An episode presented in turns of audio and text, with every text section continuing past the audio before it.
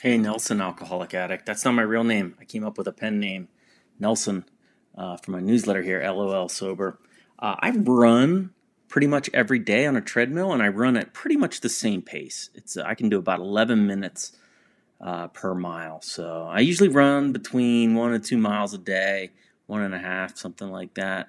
I never really get much faster or slower than 11 minute mile.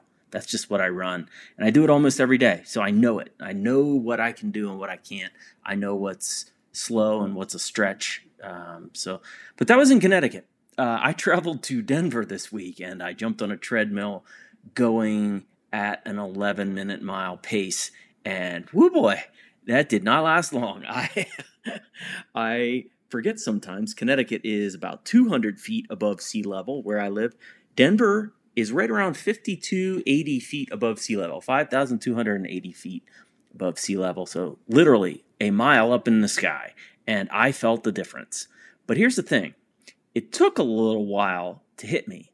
And it, it hit me, it kind of snuck up on me. I didn't immediately feel like I was running with a bag of bricks on my back or anything. I wasn't, you know, it wasn't like I was huffing and puffing after 20 seconds. It was more like I ran at my normal pace and when I glanced at the clock to see how long I'd been running, I thought it was going to say five or six or seven minutes. And instead, it said two minutes.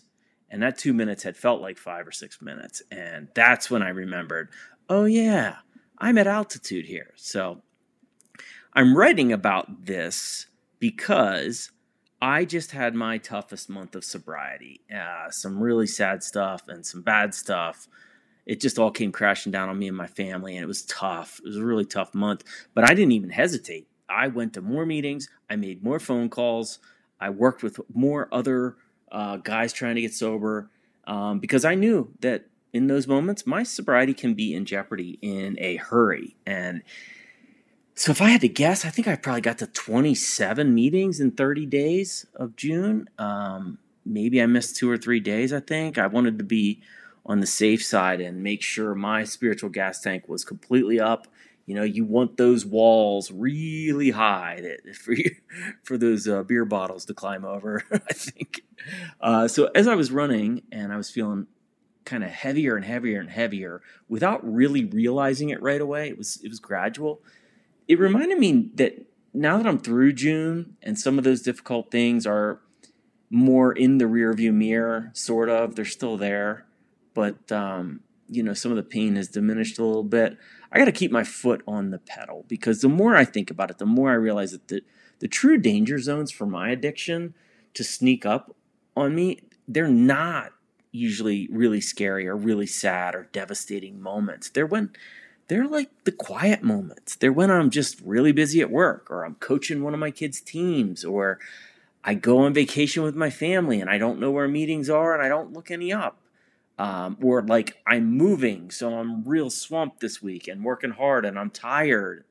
Um, it's those moments when I'm feeling pretty good, a little busier, a little relaxed, a little bit resting on my laurels, um, that I can I can really get screwy, you know.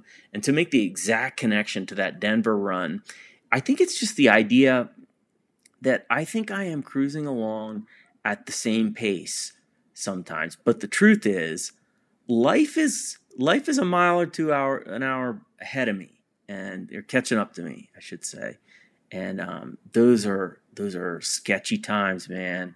So for that run, um, I, I decided I was going to still try to run a mile, however long it took, and and it took me like 13 minutes instead of 11. And the entire time, I kept thinking about how sometimes the answer is that is when I'm too busy to get to a meeting, I need to get to two meetings. And I usually can. That's the thing. You know, I've said I'm too busy. I've had other guys say they're too busy. But the, in my experience, the too busy thing, it's usually kind of bullshit. You know, um, it's 2023. There's meetings 24 hours a day online, and there's meetings. You know, you can find meetings pretty easily in almost any town. So I've never had a time when the truth of the situation was that for five days I couldn't possibly find an hour for a meeting online or in person. And I've never had a time when it's like, nope, I don't have time for an eight minute phone call with a sober friend. You know, just that's me just thinking I got it, you know, thinking I got this. And I don't, I don't, I don't got shit.